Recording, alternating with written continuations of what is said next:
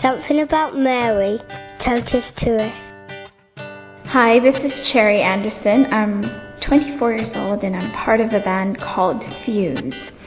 I think Mary is the perfect example of obedience and what it means to be totally surrendered to God.